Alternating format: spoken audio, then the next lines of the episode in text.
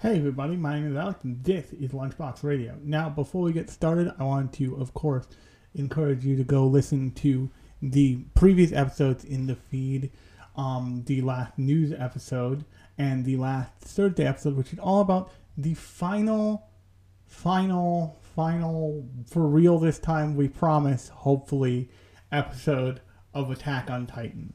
Um, I had a lot of thoughts on that one. That one's a long one, so strap in. Um, but on that note, I wanted to also let you know first, I'm going to be at Anime NYC this weekend. So, like, if you're listening to this on Friday on the floor in Anime NYC, odds are I am also on the floor or in a panel room somewhere on in Anime NYC. Like, I'm findable. If you if you are going to Anime NYC and you're like, I want to find Alex, I will probably give you big hints. I won't be like, hey, I'm over here. But I, he's like, you'll be able to tell, like, oh, he's at Anime NYC too. I should look for a dude with a big old Dobie head and a bad arm. Just like perusing the the uh, dealer's floor or something. But definitely go um, go find me if you're listening to this at Anime NYC. Just, just go do it. It'll be fun for you. or very disappointing. Probably very disappointing. But um, something that I'm not disappointed about is a little project that I undertook about a week ago, and that was a little that was a thing that involved AI. Now, I am well aware of all the like pitfalls of AI and all the rights issues of AI, but there is something that I for this show have to do quite often, and that is just look up shows and look up info about shows. And I've always said, and been really upfront about it, that I am not a production nerd for anime. I'm not the person who can tell you who animated what scene in an anime. But that's still valuable knowledge. It's still out there. I could probably tell you studios off the top of my head, but still, sometimes it's a grind. And if I haven't been paying attention to like the opening credits for a couple, for like uh, most of a season, it will probably not be in my head. So the thing I did with AI is something that I really want to specify was specifically about collating the information that's out there and giving it to me in like on a screen. It's because if you're not familiar with like what it takes to go find out like production studios and voice actors and who did the music and who was the primary composer of your favorite shows, of which I'm sure lots of you are. Think about your process for doing that. Think about where you'd go. For some shows, you have one answer. For other shows, you have another answer. For some shows, you have multiple answers. For many shows, you have multiple answers. And then there's also weird things like why a show was made, or like a really quick summary of the plot of a show. That stuff is all really difficult to like just go find. Just do the like internet legwork of going to find it. And as somebody who does a weekly anime podcast, I often find myself just in the need of like finding those things and a lot of the answers, for me at least, were fairly clunky. Now enter ChatGPT, and the newest version of it, ChatGPT 4, and OpenAI, the like company that makes ChatGPT, had a big developer conference, and one of the things they announced there was the ability to, if you're a subscriber and if you like, if you're a subscriber and basically if you've been using ChatGPT for long enough, because I have not always been a subscriber to their thing, I just started for this.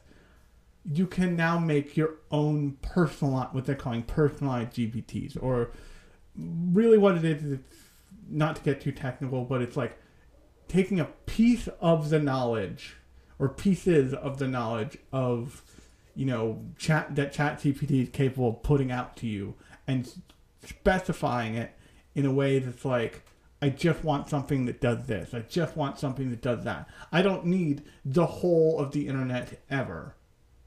But that you can also use that with just normal chat GPT. I need this slice to be hyper functional. And what I immediately thought of was I was like actually it took me like a day, but what I pretty quickly thought of was what if I had a research assistant? What if I had somebody who could just get me the answers of like uh, who voices this character? Who voices that character? Like what else has this director done? What else has this studio done? Like the questions we all kind of ask. The questions you ask if you're interested in you know entertainment and in medium and in artists and I very specifically wanted something that was not going to create. Because I don't. I think that the creative part of AI, or AI as it exists now, are interesting and are useful only for ideation, which means, which if you're not familiar with that word, means only for generating ideas and for figure kind of figuring stuff out. If you are a person who's listening to this and you are generating AI imagery and you're putting it out into the world of your own, you're fucking up. You're just fucking up. It because all of that imagery is pulling from other people's work. It is, and yes, there's a, and I've used, I think I've used this um, phrase on the show before good artists borrow, great artists steal, but this is a whole different thing. Like it, you are not producing so you, you're not you're not so much producing something as you are commanding something into being in a way. So I wanted an AI that wouldn't make things; it would more just serve information. The most making of a thing it can do, you'll hear in this episode, which is it can write a really good, concise summary of a plot of the plot of a show. And so I've been messing around with it, messing around with it, and using it and enjoying it. And I came across something I've, that I've always known, known I've been bad at, which is doing plot summaries of the of whatever show I'm talking about. Not that they're not important; they are very important. But really, what I come to this as a project for to, to deliver is what I think about a show. So that's why oftentimes you'll hear me like just go off on a diatribe about a particular plot element or go off on a diatribe about a particular character. And I kind of get lost in the sauce because I'm not so concerned with what the plot of the show is. So to rectify that, I've used my new anime research assistant to start writing plots, and I'm using the same text to speech engine that I use for the um, weekly anim- for the weekly news show to deliver those to deliver those um, to deliver that um, what's it called that that plot summary. So you'll hear that in this episode. And on that note, let's just dive into what we're talking about today, which is something pretty appropriate, I think, to everything I just talked about, which is a little show that came out this year called Pluto. Anime considered.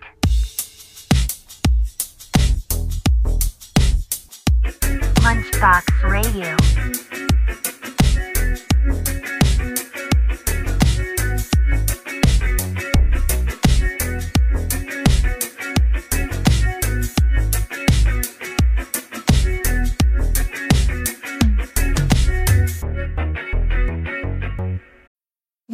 Need mealtime inspiration, it's worth shopping Kroger, where you'll find over 30,000 mouthwatering choices that excite your inner foodie. And no matter what tasty choice you make, you'll enjoy our everyday low prices, plus extra ways to save, like digital coupons worth over $600 each week. You can also save up to $1 off per gallon at the pump with fuel points. More savings and more inspiring flavors make shopping Kroger worth it every time. Kroger, fresh for everyone. Fuel restrictions apply. Now, before we get started on what I think about the show, I want to introduce my AI assistant um, here for the purposes of the podcast, um, whose name is I, to give us a little plot summary of the story for Pluto. So, I, why don't you give us a summary? Sure thing, Alex. Pluto is a gripping and complex story set in a future where humans and advanced robots coexist. The plot revolves around Gesicht, a robot detective who is investigating a series of brutal murders targeting both humans and robots. These murders are particularly disturbing as they seem to be connected to the highest law of robot ethics. A robot must never harm a human. As Gesicht delves deeper into the mystery, the storyline explores Thanks themes that, of discrimination, Um, the nature of consciousness, and what it if means you've to been be truly to what human. in the intro, The anime the adaptation is based on Naoki Urasawa's manga, which about, itself is a reimagining of Astro Boy by the Osamu. Tezuka, The- and specifically that's what I the greatest really robot on Earth storyline. Pluto from a story perspective. I'm not like, say, an Evan Mento. I'm not like somebody who Pluto is one of my like foundational things. Who I love. I love the story. I was actually not. I knew it existed, but I wasn't familiar with it. And as far as I know, it has not been adapted to an anime outside of this. So it is kind of Osamu Tezuka created Astro Boy and created this original plot, but it took Naoki Urasawa to like really hone in on it and give it this kind of sinister feel that I, it probably had the starts of in the original um, Tezuka version of it, but in the hand of first Naoki Urasawa and then the production team that made this the anime that made the anime adaptation it, it gains this it gains this really interesting relationship with an understanding of like war the effects war has on people the kind of the kind of and I've talked I've talked about this actually interestingly enough in the in my Attack on Titan podcast, both of them. It has it this show has an understanding of what war how war twists the world and how war spurs the world to be more hateful of each other because it it creates this cycle. And one of the, so I'm gonna bring a weird gonna bring a weird angle into this. And that is the big bad guy, the primary antagonist to Wonder Woman. The, because the primary antagonist to Wonder Woman is um, Mars, the the god of war.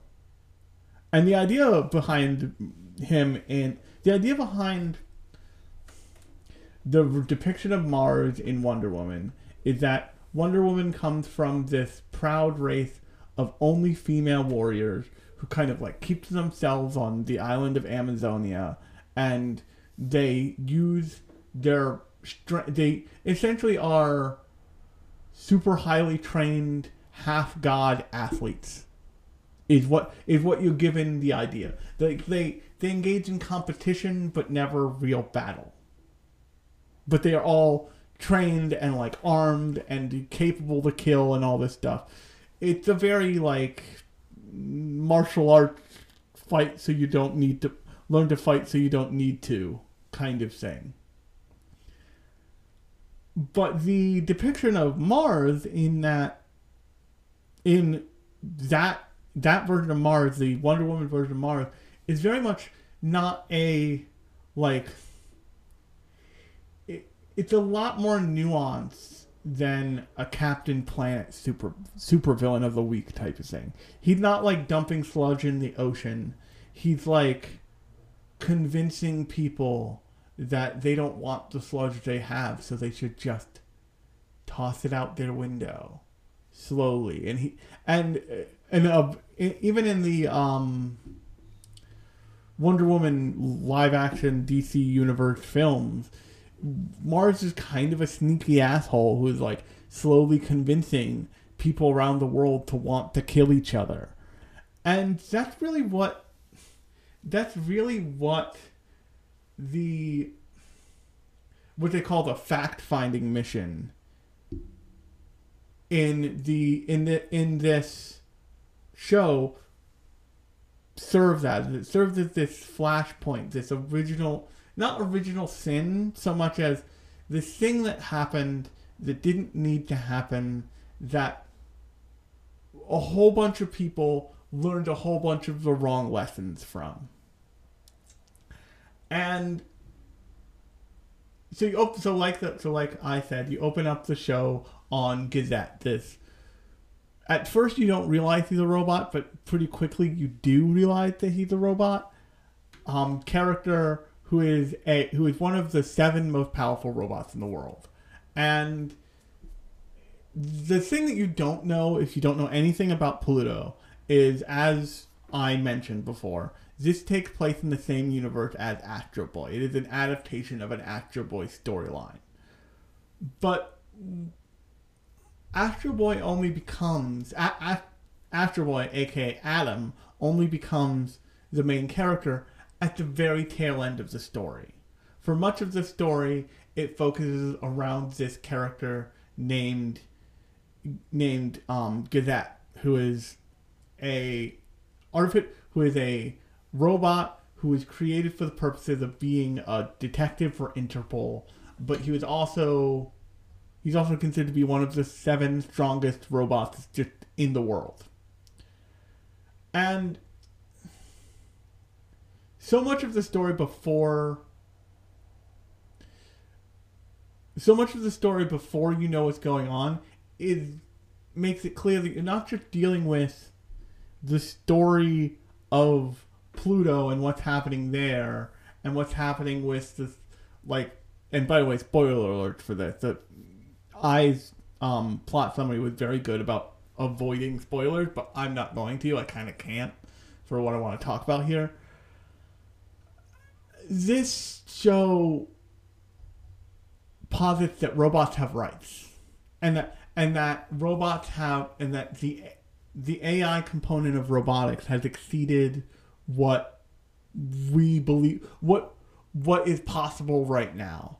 In that instead of a robot being like just something that does a task or something that you can feign humanity with like I just did with I with the combination of I with the combination of I which is a voice a text to speech generator from 11 labs and a um, large language model from OpenAI working concert to produce something that sounded like a person. Because that's really what that was. I didn't write a lick of that. I read over it to make sure that it was correct, but I didn't write anything. I asked my anime research assistant AI, Fujoshi Sensei, to summarize the show. I also asked um, Fujoshi Sensei to give me production details on the show. But um, I asked Fujoshi Sensei to summarize the show, and then I asked, and then I took that summary and I pasted it into. Um, I took I took the summary at the end and pasted it into Eleven Labs. And the I used an Eleven Labs voice called Gigi, which is a voice I use also for the news show, to produce a thing that sounded like a human being was speaking to you, like a bubbly, poppy, like voice acted, like full on acting cartoon character human being. But that's what I did to achieve that thing, to achieve that thing you just heard. In Pluto's universe, that's not what's happening. What's happening is something closer to a show I talked about called um, Gene of I. And if you want to slot Pluto into a continuum here, think of think of the beginning of that continuum. Think of just before Pluto to be something like Ghost in a Shell, where there are some sense some AI that are close to sentient, but it's not really common. You're not even sure that's what it is, but like the tech is there, just it hasn't happened yet. And then Pluto is where it's happened. It's been maybe a decade or two, and then Gene of I is we are so far down the line. like what somebody is doesn't matter anymore. Like person, like person, or you know, I think they call them um, humanoids. I think, or um, they call them something in Gene of I. but this is starting to be like that. But beyond, but it's not quite to the to the same levels of something like Genovi because it's because there's still a real awareness of who's a robot and who's not a robot. And it's it's still a very clear thing. So what I mean by that is all of the robot characters, although they are human in ways, the show very want very much wants you to believe it at the at the beginning that these robots don't feel in the way we feel. They they still they always have like a distance, a like they're always like uh, holding everything at arm's length.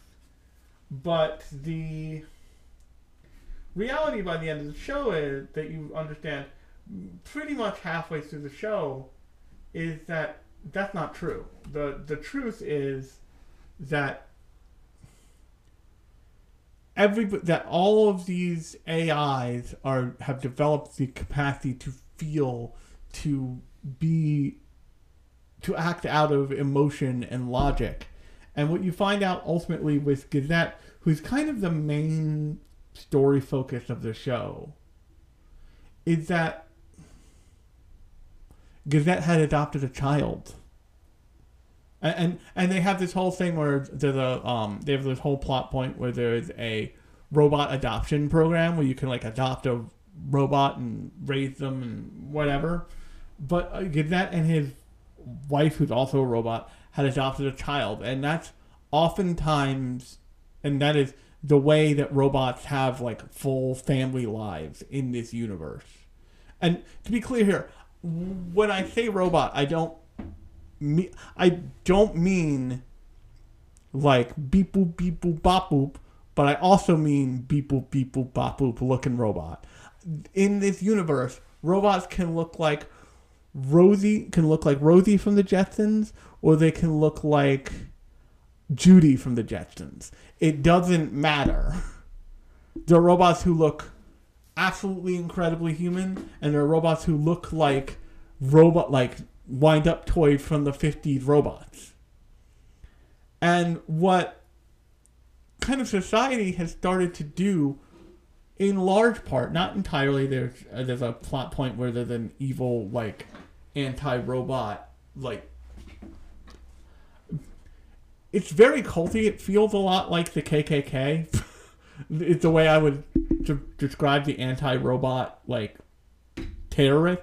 They feel like the KKK, they feel like the KKK. If the KKK were like, it's our nation. We can't worry about black people anymore. We can't worry about them polluting the gene pool. We got these fucking can openers everywhere, and that won't do.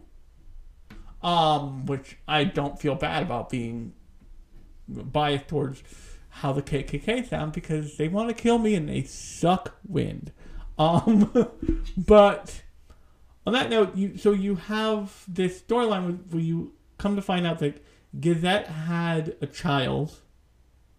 The child was killed by one of these anti-robot like organization members, and Gazette killed this man. And I, like I said, the the core tenet of robot existence is no robot can harm a human. So I know you're probably wondering, well, how can he be a detective? How can he be twirling the warrant detective if he can't harm a person? He's got a gun. He's got two. He's got hands that become guns in the tradition of Astro Boy. End of appendage becomes something. Um, in Gadet's case, one hand, I think it's his, his left hand becomes a sleeping, becomes a gun that shoots sleeping gas. And for a large part of the show, that's what you see him use. And then all of a sudden, at one point, he uses his right hand gun, which is just basically a concussive cannon. It just blows shit apart from any length away. It's a problem. And he used that gun to kill the person who killed his adopted son. He, like, he had developed real emotions in a way that allowed him to feel the kind of seething hatred that you would feel for somebody who killed your your your firstborn and he acted on it. And then because he's a robot and because ro- all robots have memory chips that can be what that can be wiped and they make a point of they make a point of this happening and of it having benefits and drawbacks and real benefits and drawbacks. Because um because um Gazette's memory is wiped by Interpol. Interpol wipes that from his memory because they're like, that was bad. This would always be bad, but he's still a useful tool. And he starts to have, and but and in the very beginning of this show, when he's still inve- investigating what they call the Horn murder, because there's, there is something, no one sure, people know it can't be human, but logic dictates it can't be a robot that is going around and killing both people and robots. It's killed both by the time um by the, by the time you see Gazette. And it's it's and th- they've also done this they've also done this memory wipe on Helena his his his wife. So they're just taking the memory the entire existence of their son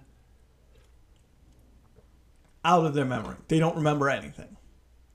But what's interesting is once you know that information you can kind of if you look back at the first scene in which you encounter Gazette you feel the kind of melancholy of their relationship. Like there's something deeply wrong there, missing there that that that no one's talking about, and you realize afterwards that they couldn't talk about it. They never knew.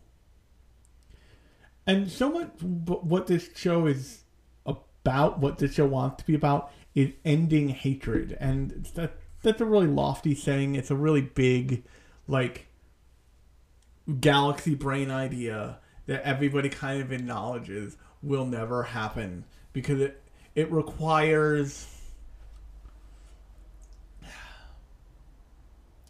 it requires this um it requires this like requires this letting go of grievances that humans are notoriously bad at. A perfect example, a perfect example that's currently happening. In order for the Israel Hamas thing, in order for the Israel and Palestine thing to just go away, Israel would have to shut up and just be happy with what they have, and Palestine would just shut up and be happy with what they have. If they just did those things, they could move forward together uh, alongside each other or even together, and it would be a much better part of the world. But because neither of them have just like let it go, because and I want to be clear here, neither of them all the way at the top. The bottom doesn't matter. The top have just let it go. Everything's all fucked up all the time. And that's what it feels like is constantly happening in in the in in the world in this show. It feels like you know the it feels like there are so many people who are just not letting it go. But what's really interesting is, with the exception of Gazette, most of the seven, the, the other seven robots, the seven robots who are considered to be like the strongest robots in the world, are have let it go. And the reason largely they've let it go is because A, one of them is Atom, and Atom is just trying to be a real boy, Pinocchio style, with his sister. And B, many of them have, including Atom, have been involved in this like they've been involved in, in this versions in this world version of the Iraq of the beginning of the Iraq War, of the thing that was used as the excuse for ripping Iraq apart, for ripping the Middle East kind of like a new one overnight, which is if you're not up on your recent history of Iraq and the Middle East, um, back when I was in like middle school, high school, they sent people on a hunt for weapons of mass destruction in Iraq, and they found none. But they invaded anyway. They started a war anyway. They, I think they claimed they found them and whatever, but uh, that whatever ended up being this huge conflict that like is a huge is is a huge black mark on the world because America just let just poured violence into a into a desert country and killed mil, and got millions killed. It got thousands killed, rather, and what you're seeing kind of alongside the Gesicht thing is you're seeing the you're seeing the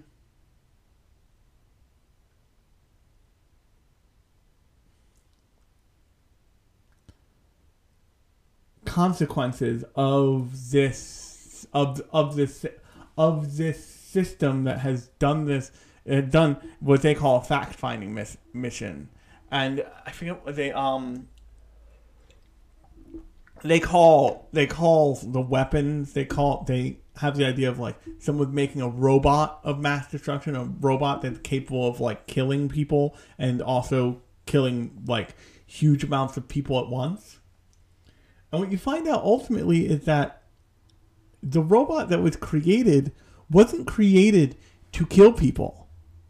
It was repurposed for that by some by somebody who was um I think his name was I think it was Dr. Hoffman who was whose family was taken from him in the resulting war looking for that for this mythical robot of mass destruction but it was originally created just to um to repurpose the desert into arable into arable usable land. That's all it was created to do. And so there's this really interesting like tangent that the show goes on where you're learning about this guy who was a robot. I forget his name, but he he had a Middle Eastern name. Um, he's not listed in the um, thing. That's a problem. Um, but um, he he ends up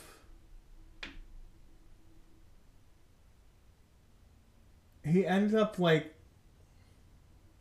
he ends up becoming this like tool of hatred and rage and destruction and the so the one thing that I will say that I was not a huge fan of in terms of this show was that it introduces like this primary antagonist who I'm sure if I was deeper into Naoki Urasawa's work or Osamu Tezuka's work, I would know I would know I would just know their name. But it's just like big teddy bear that's a big that's like a big baddie that ultimately gets ki- that ultimately gets killed by um by by Brau this like evil this evil robot who this evil robot whose AI allowed him to kill somebody. So they basically kicked the shit out of him and stuck him in a big old hole for the rest of it, for most of his life. And for most of the scenes in this thing. And everybody's terrified of him, but he's everybody's terrified of him and they put these hilarious like weaker than normal barricades in front of him to kind of say like, okay, he can't make it past this point. No, if he still had his legs, he could step over them. But you broke you broke this freaking Laputa robot so hard that it can't move for shit. So like you could have just left him over there. You didn't need to impale him with his own weapon too. That seems excessive, but you're scared of what the possibility is of this thing. And he's the one who said to that like, "Oh, I know what happened to you. You learned how to hate. like you that's in you now, bud. It will never go away. Sorry." like you learn how to hate. This is the deal. This is how a bad emo- this is how emotions feel Welcome to it. You got both sides of the coin. Whoopsie daisies. And he's kind of like he's kind of like somber, but also a little jovial all at the same time. Uh, the show gives him this very Hannibal Lecter treatment, but his ultimate like his ultimate purpose in the show is to kill the like main antagonist who is this like evil robot teddy bear who uh, they kind of kind of don't do a great job in the show. I wonder. I'm curious to see what it's like in the manga. They don't do a great job in the show of like suggesting that he was hit there the whole time. He just kind of shows up after like a certain period of time. You're like, what is this fucking weird teddy bear in a basement somewhere? This is weird. Um, but all of these different like cross points happening to mostly robot characters are results of, from what you understand, humans thinking, "Hey, those those those humans over there, the ones with the brown skin, have something they shouldn't have. Go get it." And even the like, even the stand-in for Saddam Hussein is kind of livid at people because he really just he wanted to create a robot that would that would make that would repurpose desert land to be usable. He wanted to stick to his own playground and make it better for everybody there. And they decided that somehow he was building something that was evil and they needed to go find it and what they and so they keep coming back to this shot of this big kind of like mass grave of robot parts. And in in this universe when a robot is destroyed, they treat it like somebody's dying. Like when the the Atom dies for a period of time in the show and they like they want to hold a state funeral for the guy for, the kid. Like he is not a real he's not a real person in the way that he was born, but he is a real person in the way people feel about him and he's like a world famous kid. And robot engineers are less are not only just scientists, but they are like celebrities in their own right because they are the people who created for or who care for robots. So when you meet Dr. Tenma, the character, the, the roboticist who created Astro Boy, he's like revered as a genius because he is. And he, but he's also pretty quickly seen as like oh, this guy's fu- this guy done some fucked up shit. Like this guy done some fucked up shit in the name of progress, in the name of understanding. That like maybe maybe maybe we shouldn't have let him put take that toothpaste out of that tube. And the long and short of it is, is that it's just like that hatred, that conversation about hatred. That that's very similar to the conversation about the cycle of hatred and violence in um in Attack on Titan. Is fine tuned here to make you understand that nobody who's dealing with the problems here are the people who caused the problems. In many cases, there are people who expressly saw the thing as a problem and said, I want nothing to do with that. Here's why. If you're smart, you'll not you'll not do this. But I'm gonna go the fuck over here. And I want to end this. I want to end this with talking about um, one character in particular, a character named Epsilon. And Epsilon is one of the seven most powerful robots in the world. Ultimately, he does die, but he's kind of calling card that he is a true pacifist. He's a he doesn't want anything to do with the war or the but he does everything he can to make up for the fact that a war happened on his watch. And everyone regards him as like a truly powerful robot. And he is he it's clear that he's like he's his power source he's got a he's got solar cells so his power source he takes it from the sun he can fly he glows when he flies he can create a force field whole thing but everybody kind of comes to the realization that Epsilon was probably right. Like not participating in this shit show of a fact finding mission or a war in any way was was the correct move. Like the the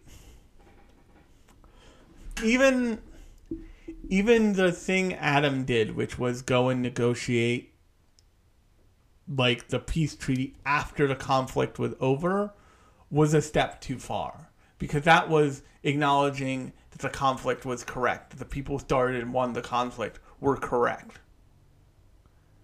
And that was feeding into the hate to the hatred of the thing. And that hatred would ultimately create a scenario in which somebody wanted to end humanity and which the little evil teddy bear mastermind was like okay with allowing hum- allowing because it also wanted to end humanity. And and hilariously, and of course because because of course the person in it, the person who's helping this push this along, is the president of the United States or the stand-in for the United States, like the United United Eurasia or something, like some stand in for the USA and some big old blonde doofus as a president. But the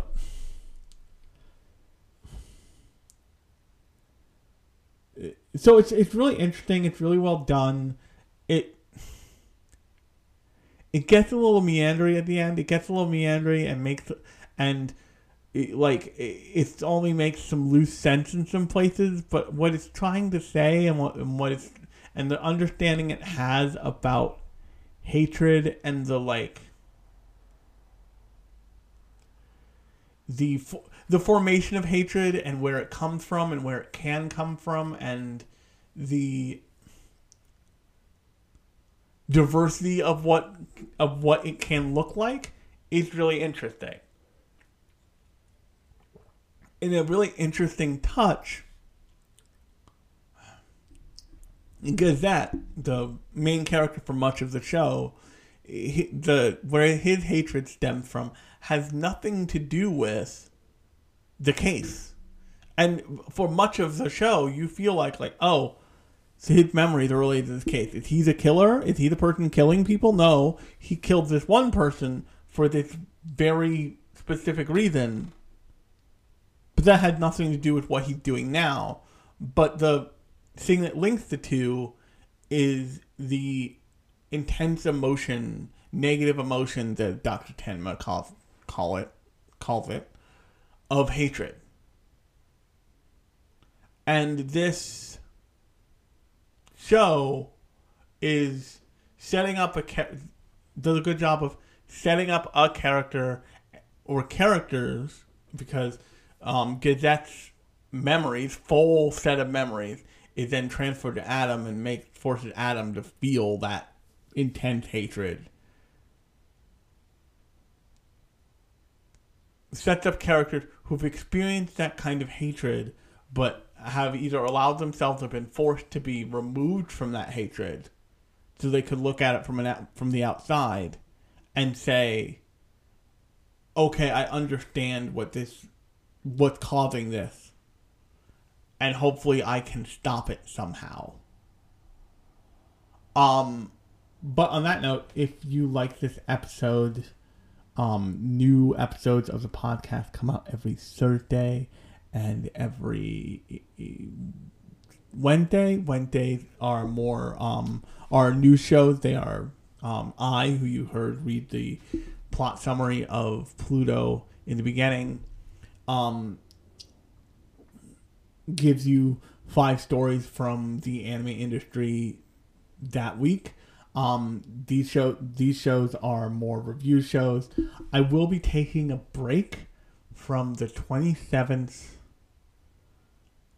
till the from the twenty seventh of December to the sixteenth of January because I will be going to Japan. So for three weeks you will be not without me, but you will be um I I'll be it'll be more sporadic because I'll probably treat this like a place to like put cool updates about shit I'm up to in Japan. So if you're interested in that, um, definitely check in from time to time in those three weeks, and you might find some goodies. Um, I'm not promising though because I'm not promising anything to anybody. This is my trip, and no, you can't have a part of it unless I give one to you. um, but also on that note, look out for updates about Anime NYC over the weekend because after every after every day I will probably post a um, audio log of like what I saw at the con, all this cool shit, whatever. Um, but on that note, I've been Alex. This has been Lunchbox Radio. If you like the show, be sure to um, review it in your podcast app of choice and subscribe also and let a friend know. Come find me at Anime NYC I will talk to you probably Friday night, maybe. Probably Friday night, Sunday morning, that kind of thing. Um, so see you then.